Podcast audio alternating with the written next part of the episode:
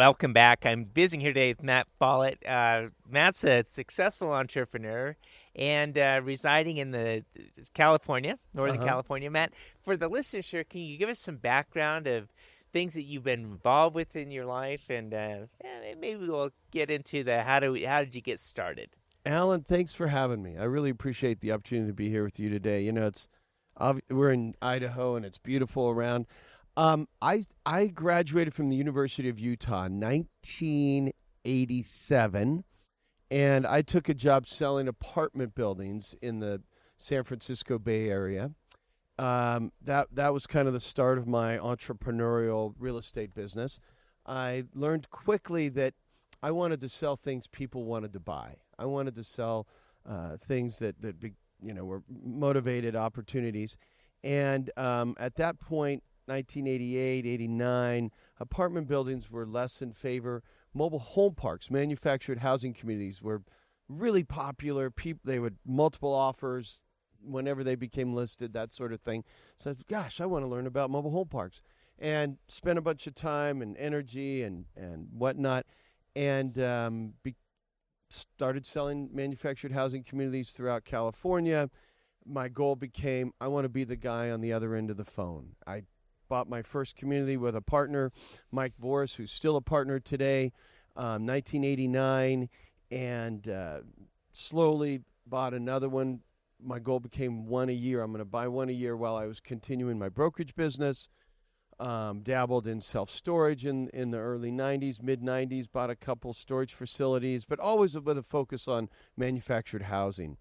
Um, continued to, to grow that business, and by oh 2000, decided that I wanted to focus mostly on my own portfolio with some with a few limited partners. Really expanded that. At one time, had over 11,000 home sites, which was a fairly significant size of a portfolio at that time.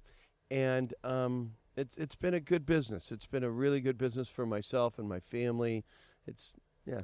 You know, with California's homeless problem, Mm-hmm. and also not just homelessness, but high real estate prices. I imagine the manufactured home, uh, you know, being the entry point into a lot of markets has been really red hot recently. You know, it's it's good throughout the throughout the United States because we provide housing to American families. You know, we Yeah. we provide a housing stock. It's very rare in our country that you can buy a nice new home for fifty thousand dollars and and use manufactured homes for thirty five or you know similar pricing. It's uh, it, the housing opportunity for Americans to to really capture that American dream and, and have that opportunity to own their own home at at at a l- much lower price point. Clearly, if you had a manufactured home on a bluff overlooking, you know, the bay in San Diego, it's going to be quite a bit more money. But uh, overall, there's there's a great opportunity for for people to to have a home. So to clarify, there's two aspects to it. There's one a mobile home, and then there's a mobile home site. Do you deal in both? we primarily provide the sites. We own a number of communities Okay. where we rent the homeowner. Um, you know, they they own the home and they put it on our our land, so to speak, and we lease land to them. How and many- provide streets and clubhouses and pools and fencing and up that sort of thing. How? uh, What's your geographic region? Are you? Uh, the Western United States. At one point, we were nationwide and Okay. decided to kind of bring it in. We, we're as far east as Omaha, Nebraska, with the heavy concentrations, and we really like Texas, California. We have a number of communities. Um, we're just in the process of selling our last community in Arizona. We've enjoyed the Arizona uh, markets over the years, and and just like anything, there's a time to to buy and a time to sell. There's there's a, a huge influx of capital recently over the past couple years into manufactured housing. A lot of private equity uh, groups or funds are putting putting large amounts of capital towards buying MH manufactured housing communities in the nation, and um, it may be a time to sell some of those properties. We're looking at at actually selling a number of properties these days. When you're looking into the future real estate market, a lot of people get nervous with stock markets, and they say, "Well, we'll go with hard assets." Right. What's your perspective? And I realize everyone thinks differently. But what what about you on a personal level? On a personal level, ninety five percent of my wealth, my net worth, is in hard assets, in in commercial real estate. Lately, we've taken a significant uh, new tact, a focus on buying self storage facilities in core markets where there are higher barriers to entry.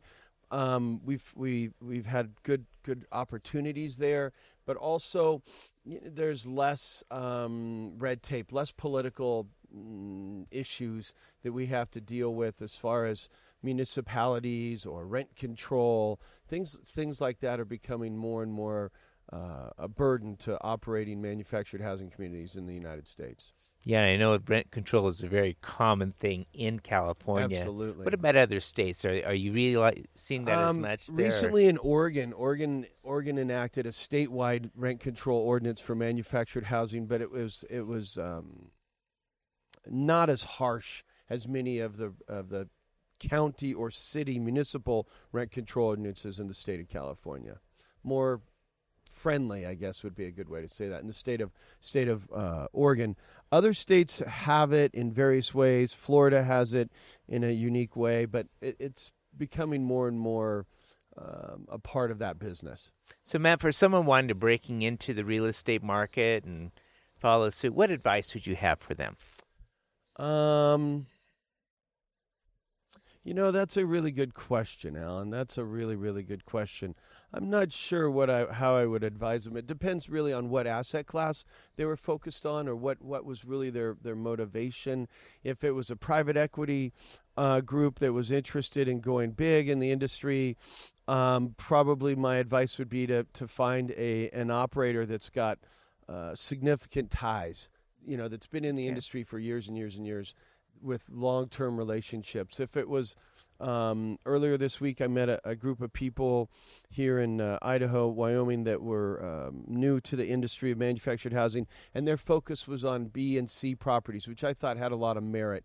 They were they were they were out there, especially in in more uh, rural states, the South and the and the, the Midwest, where there's a lot more opportunity to buy properties that are mm, less sought after you know but they could provide housing for american families by putting new homes in these communities and backfilling these communities. Okay. Yeah. matt i appreciate you being on today's show. And if if a person's owning a uh, storage facility wants to sell it to you how do they reach you? Call me up. Okay. 916-802-0112 or mfollett at follettusa.com matt thank you for being with us today. Thank you alan